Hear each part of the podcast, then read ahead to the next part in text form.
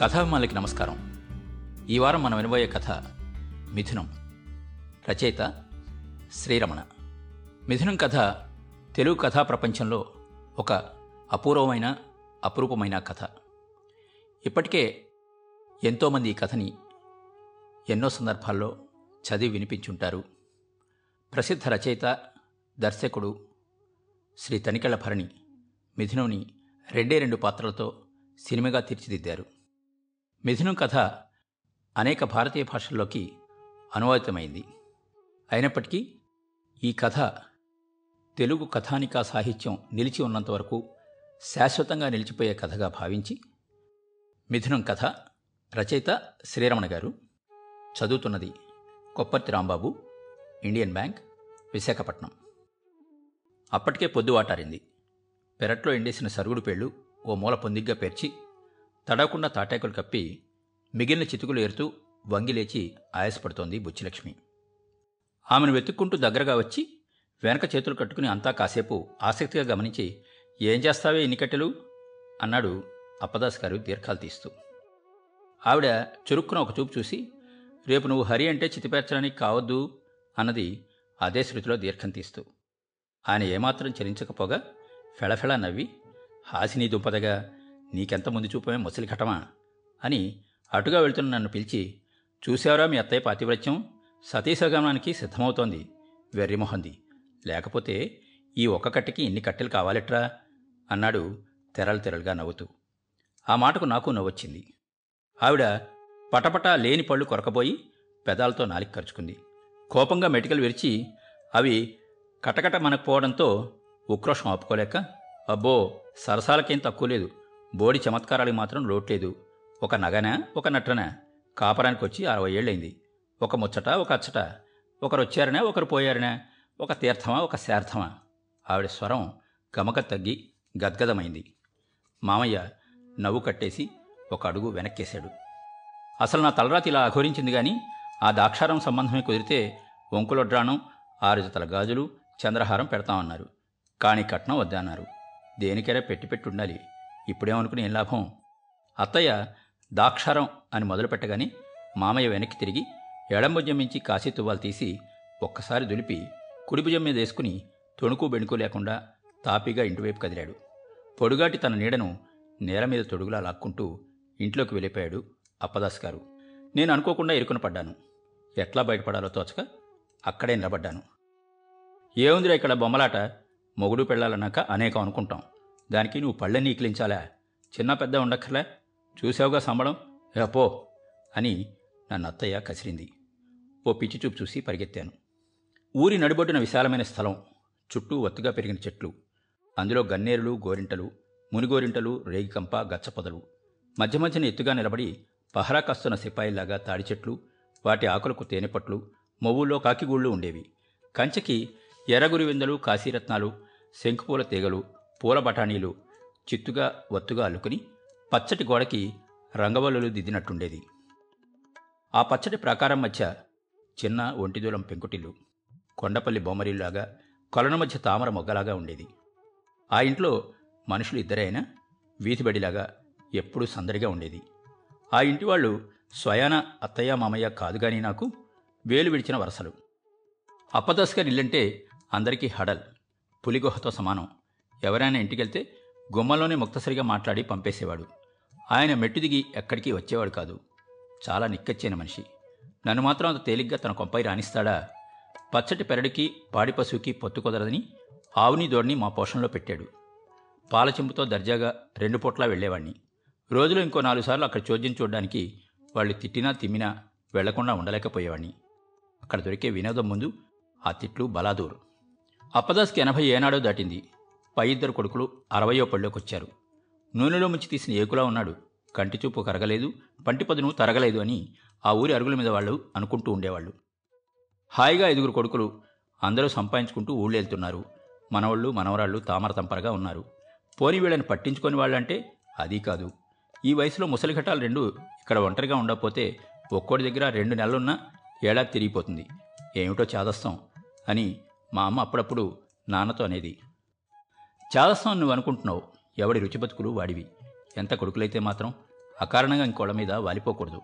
అయినా అంతా ఐశ్వర్యచ్ఛ గాలి నీళ్ళు ఎక్కడ ప్రాప్తమో అక్కడ అని మా దాసుబా అంటాడు అనేవాడు మా నాన్న. నేను పుట్టి బుద్ధిరిగి పదిహేనేళ్ళు నీరుకా వెంగోస్త్రం పైన ఎర్రటి కాశీ తువ్వాలి తప్ప ఒంటి నిండా బట్ట కడితే మామయ్య ఎట్లా ఉంటాడో నేను ఎరగను. అత్తయ్య కాశీ పోసి చీర కట్టుకుని ముక్కుకి ఎర్రరాయి బేసరి కాళ్ళకి వెండి కడియాలు అందెలతో వయసు గౌరీదేవిలాగా ఉండేది. మామయ్య మాత్రం ముసలి జింకకి చీర కట్టినట్టున్నావే అమ్మి అని రోజుకోసారైనా తిట్లు తలంటి పోయించుకునేవాడు. వాళ్ళ అబ్బాయిల పేర్లు తమాషాగా ఉంటాయి. కృష్ణ కేశవ గోవింద మాధవ నారాయణ. వరుసగా ఆపర్లేండి మాయ అని నేను మేలమాడితే నవ్వి మొదటివాడికి కృష్ణ అని ముద్దుగా పెట్టాను. ఏడా తిరగకుండా ఇంకోడు. మీ అత్తయ్య వైఖరి చూస్తే ఇదేదో పుచ్చపాదు తీరుగా ఉందని అనుమానం వచ్చింది. ఇక ఏటేటా పేర్ల కోసం ఎక్కడ వెతుకుతాను లేని భగవంతుడి మీద భారం వేసి కేశవనామాలు అందుకున్నా అని చెప్పాడు. నా బిడ్డలు వెర్రిపుచ్చలు కాదు రత్నమాణిక్యాలు. మురిపెంగా నిష్ఠూరమాడేది అత్తయ్య. వాళ్ళ బావి గిలకిలా రావాలతో అగ్రహారం మేరుకునేది. అప్పదాస్ గారు కేశవనామాలు శ్రీ సూక్తం పురుష సూక్తం నమక చమకాలు వల్లిస్తూ బొక్కెనతో నీళ్ళు తోడి తల మీద దిమ్మరించుకుంటూ రెండు గంటల సేపు స్నానం చేసేవారు. అంతసేపు బుచ్చలక్ష్మి సీతమ్మ పెనిమిటి శ్రీరామచంద్రుడు ఆకాశఛాయుడమ్మ ఆజానుబాహుడమ్మ చూడగా అబ్బాయి అరవింద నేత్రుడమ్మ అని పాడుకుంటూ చెట్లపాదుల్లో తిరుగుతూ సన్నటి కాలవల్లోంచి నీళ్ళను నడిపిస్తూ కాసినా పూసిన మొక్కల్ని పరామర్శిస్తూ పెరడంతా తిరిగేది. అక్కడక్కడ ఆగి ఒక మందారాన్నో ఒక మంకెననో తుంచి తలలో తురుముకునేది. విచ్చిన పత్తికాయలు కంటపడితే పమిడిపత్తి ఒలిచి కొంగున ముడివేసేది. రాత్రిరాలని కొబ్బరి బొండాల్ని మట్టల్ని ఓ పక్కన జమ చేసేది. పెరడంటే అదే పెరడు. కాలు పెడితే కన్నుల పండుగగా ఉంటుంది. ఆ వయసులో ఓపుక్కి దండం పెట్టాల్సిందే అని మా నాన్న మెచ్చుకునేవాడు. బావిగట్టుకు అందిపుచ్చుకున్నట్టు ఎప్పుడూ ఉరక తగిలే చోట ఐదారు అరటి చెట్లు అమ్మ కొంగు పట్టుకు నిలబడ్డ పిల్లల్లాగా వాటి పిలకలు వాటి నీడన అల్లం మోసులు కంద పిలకలు. ఇంకోవైపు మెరక మీద వంగలు మిరపలు. కంచెవారుగా కాకర బీర దొండ కంచెనపడి కోసుకున్నని కాయలు కాసేవి. రోజు నీళ్ళడగిన బాదం చెట్టు మూలగా ఉండేది. దబ్బా నిమ్మ పక్కపక్కనే ఉన్న అంటి ముట్టనట్టు తోడికళ్ళులాగా ఉంటే కూరాకు మడ్లు గుట్ట మీద వాలిన గోపెట్టలాగా ఉండేవి. గుబురుగురుగా ఘుమఘుమలాడుతూ విస్తరించిన కరివేప వంటింటి గుమ్మం పక్కనే సదా అందుబాటులో ఉండేది. నేల మీద చుట్టలుగా అల్లుకున్న గుమ్మడిపాదు అప్పుడే ఊరిగి వచ్చిన శేషపాంపుని గుర్తు చేసేది. ఇల్లెక్కిన ఆనప్పాదు అనూపంగా అల్లుకుని కప్పుని కప్పేసినప్పుడు ఆ బొమ్మరిల్లు అద్దంలో కొండ. దొడ్డిగుమ్మ ఎదురుగా తులసికోట కోటలో కొలువైన తులసమ్మ కోట చుట్టూ పరిచారికల్లాగా మందారాలు మంకెనలు కనకాంబరాలు కాగడామలెలు నిలబడి ఉండేవి. కోట మీద ఉసి చెట్టు నీడలానేవి ఎడంగా అటు ఇటు కోట స్తంభాల్లాగా రెండు కొబ్బరి చెట్లు వాటి మాలను చుట్టూ దవనం మరువం చేమంతి చేరి స్తంభాలకు పచ్చలు కెంపులు పొదిగిన పొన్నలు తొడిగినట్టుండేది. కొబ్బరాకులు అంతెత్తులో కలగలిసి కోటకి పచ్చని ప్రవేశద్వారంలా కనిపించేది. పారిజాతం రాలితే తులసమ్మ కొప్పు నిండేది. మామయ్య మధ్య మధ్య మంత్రాలు ఆపి బావిగట్టు మించి అమ్మీ నువ్వు ఇష్టం వచ్చినట్టు పూలు కాయలు కోసి సావుకు. అసలే నీకు ఆబా నన్ను రాని అని అరిచేవాడు. ఒక చదరంలో అవిసి చెట్లు వాటికి అల్లుకుని తమలపాకు తీగలు పచ్చలి కాడలు పెండలం ఆకులు ఉండేవి. వసేవ్ నువ్వు వాటి జోలికి పోకు. ఆ ఆకులన్నీ ఒకలాగే ఉంటాయి. ఆనక తమలపాకు పప్పులోనూ బచ్చలాకు తాంబూలానికి చుట్టబెడతావు. నాకు అసలే రాత్రి పీడకలు కూడా వచ్చింది అంటూ మళ్ళీ గిరక మీద తాడు వదిలేవాడు. అత్తయ్య ఆ మాటలు అట్టే పట్టించుకోకుండా ఇదిగో కాలువ పొడుగున గోగులు బెండలు చూసావా దివిటీలా ఉన్నాయి. దోస పూతంతా పిందే. ఓ దిష్టి పిడక పెట్టాల్సిందే తప్పదు. ఆవిడ అరుపు విని పని ఆపి నువ్వు ముప్పొద్దులా వ్యవహారం చేస్తున్నావుగా. ఇంకా దిష్టిపెడత దేనికి? దండగా అని మళ్ళీ మంత్రాలు అందుకున్నాడు. మరి దిష్టి కాక ఏమవుతాను? రాక్షసు చేతిలో పడి లంకలో సీతమ్మలాగా అయిపోయాను కానీ చిన్నప్పుడు చిదిమి దీపం పెట్టినట్టు ఉండేదాన్ని. అత్తయ్య విసురును వినిపించుకోకుండా స్వరస్థాయి పెంచి ఆ గచ్చ పొదలోకి కానీ వెళ్ళాయేమిటే ఊరికే చప్పుడవుతోంది. అని దీర్ఘం తీసి స్నానం పూర్తి చేసి ఒంటి మీదే బట్టలు పిండుకుని నా శిరస్సు సాలిగ్రామం. ఇవాళ్టికి సహస్ర ఘటాభిషేకం పూర్తయింది అనుకుంటూ బావిగట్టు మీద కూలబడ్డాడు మామయ్య.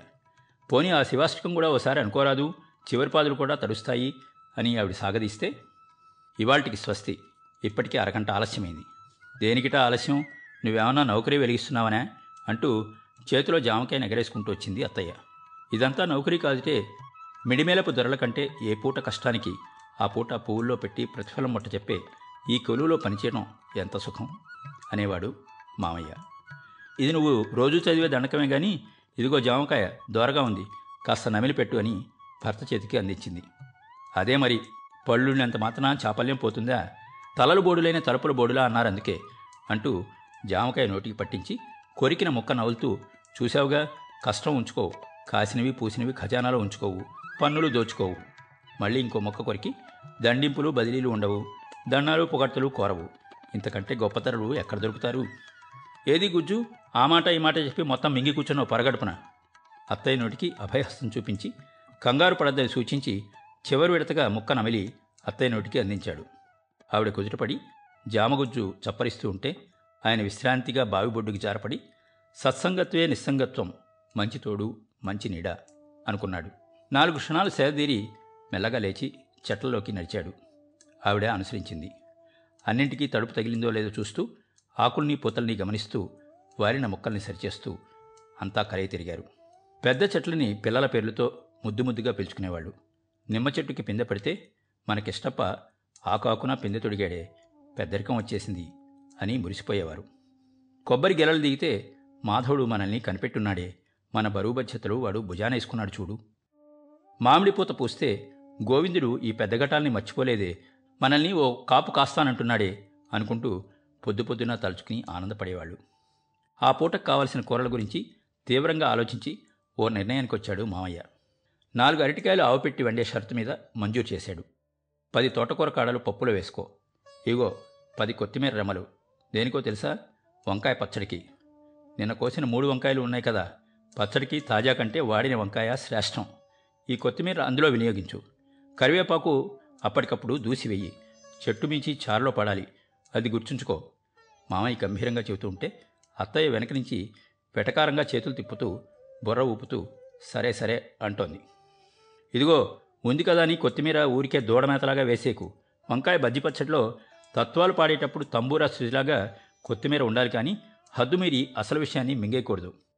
వెటకారం వద్దు. కావలిస్తే నా మొక్కకి వేద ప్రమాణం ఉంది అనేవాడు. ఇద్దరు నిమ్మ చెట్టు నీడకొచ్చారు. నిమ్మపండు కోయబోతే అందలేదు. మామయ్య భుజం మీద ఉన్న కాశీతువాల్ని నడుంకి బిగించి బుచ్చి అందుకో అంటూ అమాంతం ఉప్పుగోనిలాగా మూపునెత్తుకున్నాడు. అత్తయ్య పండు కొయ్యగానే గోనెని వదిలేసి నిటారుగా నిలబడ్డాడు. దబేల్మన్న చప్పుడు గల్లున అందిలమోత చచ్చాన్రో దేవుడా అన్న కేక ఒక్క మాటగా వినిపించాయి. నేలజారిన కాశీతుని దులిపి భుజానేసుకుంటూ చచ్చిన బరెదుడంత బరువున్నావే బుచ్చి రాజకుమారిలాగా ఏడుమల్లెలు ఎత్తుంటావు అనుకుని శక్తికి మించిన పని పెట్టుకున్నాను అన్నాడు. ఆవిడ చతికిలబడి ఆపసోపాలు పడుతూనే పోగా పోగా పైగొడ్డ బరువని వయసుడిగిపోయాక అంతే మరి పైగా ఆడలేక మధ్యల మీద పడ్డట్టు అని మూలుగుతూ లేవబోతూ ఉంటే మామయ్య సాయపడబోతే విదిల్చి కావాలనే పడేసావు కిష్టప్పే సాక్ష్యం ఇంతకింత అనుభవిస్తావు. మెల్లిగా లేచి బురద కొట్టుకున్న చీరను చూసుకుంటూ తిట్టుకుంటూ కుంటుకుంటూ బావి వైపు కదిలింది. అంతలో ఉన్నట్టుండి బావిగిలక చప్పుడయ్యేసరికి మామయ్య బావి వైపు చూశాడు. నేనే అత్తయ్యకి సాయం చేద్దామని అంటూ నీళ్ళు నమిలాను. మామయ్య అగ్గిరాముడు అయిపోయాడు. ఒరే అరిష్టపేధ తోకచుక్కలాగా నా కొంప చుట్టూ తిరుగుతావేంటిరా? నువ్వెప్పుడు దాపురించావురా అన్నాడు బాధావేశంగా. వంకాయ బజ్జి పచ్చడి దగ్గర వినయంగా అన్నాను. అవును ఒరే అప్పదాస్ దొడ్లో గోప్యంగా ఉల్లిమడేసి పెంచుతున్నాడని ఊరంతా గుసగుసలాడుతున్నారట. నీ ప్రయోజకత్వేనా ఇదంతా? నా నేల నా ఇష్టం. ఒరే ఉల్లిమడి కాదు గంజాయి. గంజాయి తోట పెంచుతా. నన్నేం వెలేస్తారా? తల తీసి మొలేస్తారా? అరుగుల మీద కూర్చుని అపభ్రంశపు కూతలు కోయడం కాదు. రమ్మను. నా బెక్కమొహం చూసి అత్తయ్య అడ్డుకుని అబ్బే ఎంత గారం చేసినా పుల్లిపాయ మన నేలన ఊరదురా. చూశాముగా అంది. ఓసి పిచ్చిపినిగా నువ్వు నోరు మేవే బావురు కప్పలాగా అని డస్సిపోయి వాడిన తోటకూర కాడలాగా తలవాల్చాడు మామయ్య. బుచ్చిలక్ష్మి వంటపై వెలిగించింది. బయట ఎండ చురుకెక్కింది. అప్పదాస్ గారి దినచర్య ప్రకారం ఆదిదేవ నమస్తుభ్యం ప్రసీద మమ భాస్కర పఠిస్తూ ఎండపొడలో నులక మంచం వాల్చి దానిమీద వంగ దోస ఒరుగులు మామిడి టెంకలు బూడిద రాసిన గుమ్మడి గింజలు వడియాలు అప్పడాలు చల్లమిరపకాయలు తెలగపిండి వేప్పూత చిట్టింత పొట్టు రేగి వడియాలు విడివిడిగా చేటల్లో చదరల్లో జల్లెళ్ళలో ఎండబెట్టి చిన్న కర్రపుల పట్టుకుని అక్కడే కాపలా కూర్చున్నాడు. మంచం పక్కనే చాప మీద కుంకుళ్ళు ఎండపోశాడు. ఆయన కళ్ళల్లో చిన్నపిల్లలు బాణసంచా ఎండబెట్టుకుంటున్నంత ఉత్సాహం కనిపిస్తోంది ఎండని బట్టి మంచం దిశ మారుస్తూ అప్పుడప్పుడు సరుకుని కలయి తిప్పుతూ రుచులు ఊహించుకుంటూ తన్మయుడవుతున్నాడు సర్వలోక పితామహం వడియం విరిచి నోట్లో వేసుకుని నవ్వులుతూ ఆహా తేజసాం పుణ్యం వాయురాకాశ బుచ్చి మేవచి బుచ్చి పిలుపు విని ఆ వచ్చే వచ్చే అంటూ ఆదరాబాదరాగా వంటింట్లోంచి వచ్చింది. విశ్వేశం చూడ్డానికి గవలు నోట్లో వేసుకుంటే గొల్లలు. ఏమిటి? వడియాలు బుచ్చి? నువ్వు లక్ష చెప్పు. నీ చీర మీద పెట్టిన వడియాలకి రుచికోరు రుచి ఉంది. ఎందుకుండదు? అది మన కేశవుడు పెట్టిన చీరండి. ఆడు మొహం చేటంత చేసుకుని ఓ క్షణం పరిధ్యాసగా నిలబడి ఉలికిపాటుతో తేరుకుని లోపలికి కదిలింది. కొంగుతో కళ్ళొత్తుకుంటూ. తం సూర్యం ప్రణమామిహం అమ్మీ అసలు ముక్క విన్నావు కాదు. పొలికేకకి చెంగున బయటికొచ్చి మళ్ళీ ఏమొచ్చింది? అవతల పులుసు పొయ్యి మీద ఉంది అంది చిరాగ్గా. అందులో మామిడి టెంకలేసావా అన్నాడు. లేదు లేదు మర్చిపోయాను. అందుకే మరి అపశకునంగా ఇందాకటి నుంచి నా డెంకన్ను టిక్కు టిక్కు అదురుతోంది. అప్పుడే నాకు అనుమానం వచ్చింది. ఏదో గొప్ప విపత్తు రాబోతుందని. ఇగో తీసుకెళ్ళు. రెండు వెయ్యి చింతపండు తగ్గించుకో. ఆ పులుపు కలుపుకో. టెంకలు అందుకుని వెళ్ళబోతుంటే ఆగు ఆత్రం లేదు. మరగని. బాగా మరగని. తప్పడం దాంపత్యం మరిగిన కొద్దీ రుచిబుచ్చి జ్ఞాపకం పెట్టుకో. తిరగమూతలో ఇంగో ముట్టించకు. ఉదారంగా వేయి. హీనపక్షం రుద్రాక్ష పరిమాణంలో పడాలి.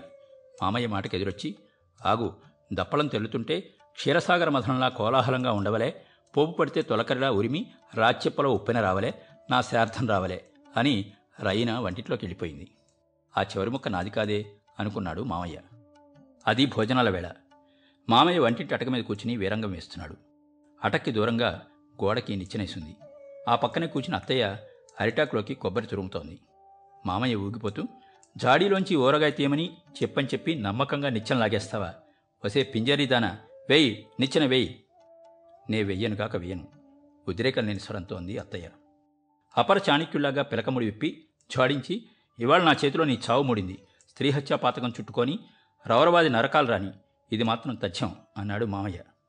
ఈ బోడి ప్రజ్ఞకేం గాని నా చేతిలో పని అయ్యేదాకా నువ్వు దిగడం కల్లా తేల్చి చెప్పింది అత్తయ్య. అటక నుంచి వేలాడుతున్న ఉట్టితాడు పట్టుకుని కిందకి చాలని ప్రయత్నిస్తుంటే జారిపడ్డావంటే ఎముకల పోగ్గా మారతావు.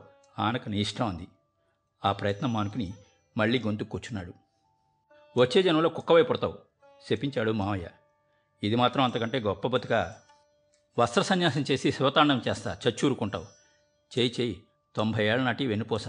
అది కాస్త శివుడి విలుమల్లే పుట్టుక్కుమంటుంది దూకాలంటే దూగ్గలను నాకో లెక్కలో పని కాదు. నీదేవి సింహరాశి కాదు మేషరాశి గుర్తుపెట్టుకో. అత్తయ్య మాటకి మాట వడ్డిస్తూనే కొబ్బరి తురవడం పూర్తి చేసి పోపు వేగించడానికి ఇనుప మోకుడు గుంపటి మీద పెట్టింది. మామయ్య అటకమించి అత్తయ్యని తురిమిన కొబ్బరిని మింగేసేలాగా చూస్తున్నాడు. కళ్ళు చింతనిప్పుల్లా ఉన్నాయి. నుదుట కుంకుమ బొట్టు మూడో కన్నులాగా మెరుస్తోంది. అలికిడైతే ఎవరక్కడా? అన్నాడు. నేనే అంటూ భయంగా ఎదుర్కొచ్చాను. నువ్వెప్పుడు సమయానికి వస్తావురా ఆ నిచ్చినట్టు వాల్చినాయనా అన్నాడు మామయ్య లాలనగా. నేను కదలబోతుంటే నిచ్చిన వేశావో మర్యాద దక్కదు అంది అత్తయ్య చిటపట పోపు వేగిస్తూ. దాని కోతలకేం గాని నిచ్చినట్టు లాగరా నేను తాళింపు కోరికి రాణి దగ్గు తెచ్చుకుని నటిస్తూ ఉంటే గ్రహించి పెద్దముండవాణ్ణి చెప్పేది నీకు కాదుట్రా అని కింకరిస్తే ఇక లాభం లేదని నేను కదలబోతే పెద్దదాన్ని చెబుతున్నా మా ఇంటి విషయాలు నువ్వు తలదోర్చుకు అని వేగే మిరపకాయలంత ఘాటుగా హెచ్చరించింది. నేను బిక్కచచ్చి నిలబడిపోయాను. మామయ్య అసహాయంగా మచ్చు మీదే ఉండిపోయాడు. నువ్వు పప్పు వేస్తావు దోరగా వేగని పచ్చడికి నాకు అన్యాయం చేయకే ఆవిడ ఏమీ పట్టించుకునే స్థితిలో లేదు. చిటపట్ల సద్దుమణిగాక పోపుని సరాసరి రోడ్లోకి బదలాయించింది. మామయ్య అప్రయత్నంగా ఒక్కసారి ముక్కు కళ్ళు ఎగరేశాడు. అత్తయ్య ఆకుల కొబ్బరిని తీసి రోటి చుట్టూ అంచు కట్టింది. చేతి గాజులు పైకి లాగి రుబ్బడం మొదలుపెట్టింది. మామయ్యలో మళ్ళీ ఉద్రేకం కెరటంలాగా లేచింది. నమ్మక ద్రోహం అసలు మీ వంశంలోనే ఉంది. అటగమించి వస్తున్న మాటలకి రుబురోలే జవాబు చెబుతోంది. రుబ్బడంలో రకరకాల స్థాయి భేదాలు గతులు శృతులు కల్పిస్తూ వ్యంగ్యానికి వ్యంగ్యం తిట్టుకి తిట్టు పుల్లవిరుపుకి పుల్లవిరుపు ధ్వనింపచేస్తూ కాసేపు కచేరీలాగా సాగింది. ఈలోగా పోపు నలిగింది. నీ తండ్రి దక్షుడు నమ్మకద్రోహి. మామయ్య మాటికి ఓ చూపు చూసి ఊరుకుంది. పొత్తన చప్పుడు ఆగింది. చుట్టూ పెట్టిన కొబ్బరిని నలిగిన పోపులోకి నెట్టింది.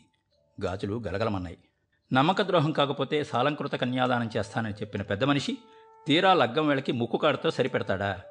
మామయ్య మాటకి ఒక్కసారి అటక మీద చూసి అబ్బో అక్కడికి మీరే హరిశ్చంద్రం అంటూ గాజులు పైకి తీసి బిరబిరా రుబ్బేస్తూ ఐదు వందల రొక్కం కట్నం గుంజి ఐదు కాసుల బంగారం పెడతామని ఆఖరికి మూడు కాసుల్లో నాంతాడు నల్లపూసలు రాయించుకొస్తే దానికి నాలుగు గురిగింజల ఎత్తు తక్కువ సౌడిభ్యం అంటూ పొత్రం తీసి పచ్చడి చేత్తో కలిపింది. అంతా పైకి నుంచి గమనిస్తున్న మామయ్య ఆ పచ్చడిని ఇష్టానికి రుబ్బి తగలేకే బాగా మెదగని ఇంకో నాలుగు తిప్పులు తిప్పి తగలడు ఉప్పుకలు నలిగిందో లేచో చూడు. ఆవిడ ఏమీ పట్టించుకోకుండా పొత్రాన్ని రోటి అంచుని శుభ్రంగా చేత్తో తుడిచి పచ్చడిని రోట్లోనే పొదివి ఆ కొబ్బరి తురిమిన ఆకునే పైన కప్పింది. అక్కడి నుంచి లేచి మిగతా వంటగిన్నెలన్నింటినీ ఒకచోట చేర్చింది. అసలు ఆ దాక్షారామ సంబంధం అయితే నా కర్మ ఈ వంటలకు బతుకు బతకమని రాశాడు దేవుడు అని సణుక్కుంటూ వంటింట్లో పీట వాల్చింది. దాక్షారం అనగానే మామయ్య మూలికి చూసిన పాములాగా పడగదించాడు. పెరట్లోకెళ్ళి అరటి చెట్టును కొసా కోసుకొచ్చి పీట ముందు పరిచింది. నీళ్ళు నింపిన రాగి చెంబు పంచపాత్ర వెస్తర్ పక్కన పెడుతూ అబ్బి ఇప్పుడేరా నిచ్చిన? కాస్త జాగ్రత్తగా దింపు అంది అత్తయ్య. అవసర నైవేద్యం తప్ప అసలు నైవేద్యం ఆ దేవుడికి పెట్టేరగను ఏ పాపాను పోతానో ఏమో అనుకుంటూ వంటల మీద మూతలు తీసి నీళ్ళు చల్లి అక్కడి నుంచే దూరంగా ఉన్న పూజా మందిరానికి చేయి చూపించింది. పిల్లల పేర్లు తెరుచుకుంటూ మామయ్య మెల్లిగా అటక దిగి పీట మీద తిష్టవేశాడు మాటా మంతి లేదు. మంత్రముగ్ధుల్లాగా ఉన్నాడు. కొబ్బరి పచ్చని ఇంత తీసి రోట్లోంచి సరాసరి ఆకులో వేసేసింది అత్తయ్య. వంటల గుబాళింపులు వేడివేడి అన్నం లేత అరిటాకులో వడ్డించగానే వచ్చే కమ్మటి వాసనలు మిళితమై అన్నపు ఆవిరితో పైకి లేవగానే మామయ్య జిహ్మ ఆదిశేషుడిలాగా పడగలు విప్పింది. మొదటి విడత వడ్డించిన యావత్తు పచ్చడిని మూడు వేళ్ళతో తీసి నాలిక్కి రాసుకుని లొట్టవేసి బుచ్చి అద్భుతం వైకుంఠ ద్వారంలో నిలబడ్డట్టుంది. నీ చేతిలో అమృతరేఖ ఉందే అని ఆస్వాదిస్తూ ఆహా అవిగో శంకుచక్రాలు మధ్యన తిరునామం ఎదురుగా కనిపిస్తున్నాయంటే నమ్ము అన్నాడు తన్మయుడైపోతూ. అత్తయ్య నవ్వి వెండి కొమ్ము చెంబుతో నెయ్యి వడ్డిస్తూ అవి గోడమేకులకు బోర్లించి తగిలించిన చేటా జాలెడ మధ్యలో నిలువుగా చల్లకవ్వం. అవి నీకు శంఖచక్రాలు తిరునామాలాగా కనిపిస్తున్నాయి. చూపు బాగా మందగించి అన్నది. ఆవిడ మాటకి మామయ్య హాయిగా నవ్వి అమ్మి తిట్లకి ఓరుస్తావు గాని పొగడ్తకి ఓర్చలేవు గదా అన్నాడు. సిగ్గిలిన అత్తయ్య సొట్టబొగ్గల మొహం దానిమ్మ పండులాగా తోచింది. ఆవిడ విసనకర్రతో విసురుతూ కొసరి కొసరి వడ్డిస్తూ ఉంటే అగ్నిదేవుళ్ళాగా ఒళ్ళంతా నోళ్ళు చేసుకుని తృప్తిగా భోంచేశాడు మామయ్య. బుచ్చి ఈవేళ వంట రక్తి కట్టిందే దీర్ఘసుమంగళీభవ అంటూ పీటమించి లేచి చేయి కడుక్కోవడానికి బయటికి వెళ్ళాడు. నిచ్చెనికి చేరబడి ప్రశ్నార్థంగా నిలబడిన నా వాలకం గమనించి కొబ్బరి చూస్తే మీ మామయ్య నిగ్రహించుకోలేడు. పెసరంత కూడా కూరలో పచ్చట్లో పన్నివాడు అందుకే అటకెక్కించా. శతకోటి దరిద్రాలకు అనంతకోటి ఉపాయాలు. అత్తయ్య మాట పూర్తి కాకుండానే లోపలికొచ్చాడు. వస్తూనే నన్ను చూసి నువ్వెందుకురా దీవెనల పకీర్లాగా కొంప కొంప తిరుగుతావు? మీ నాన్నకి నేను చెప్పానని చెప్పు. ఓ జంజపోగు వేయించుకో. తద్దినాలకి రెండో భక్తుకైనా పనికొస్తావు. మన అగ్రహారంలో అబ్దికాలకి కరువు లేదు. కొక్కిరాయి వెధవ అన్నాడు. మరి విన్నారు కదా? ఇది ఇవాల్టి ఎపిసోడ్. మళ్ళా వచ్చే వారంలో కలుసుకుందాం. మా షో మీకు నచ్చినట్టయితే యాపిల్ పాడ్కాస్ట్ గూగుల్ పాడ్కాస్ట్ మరియు స్పాటిఫైలో కానీ సబ్స్క్రైబ్ చేసి నోటిఫికేషన్ ఆన్ చేసుకోండి. నెక్స్ట్ ఎపిసోడ్ రిలీజ్ అయినప్పుడు మీకు అప్డేట్ వస్తుంది. నేను మీ కొప్పతి రాంబాబు. విజయవాడ నుండి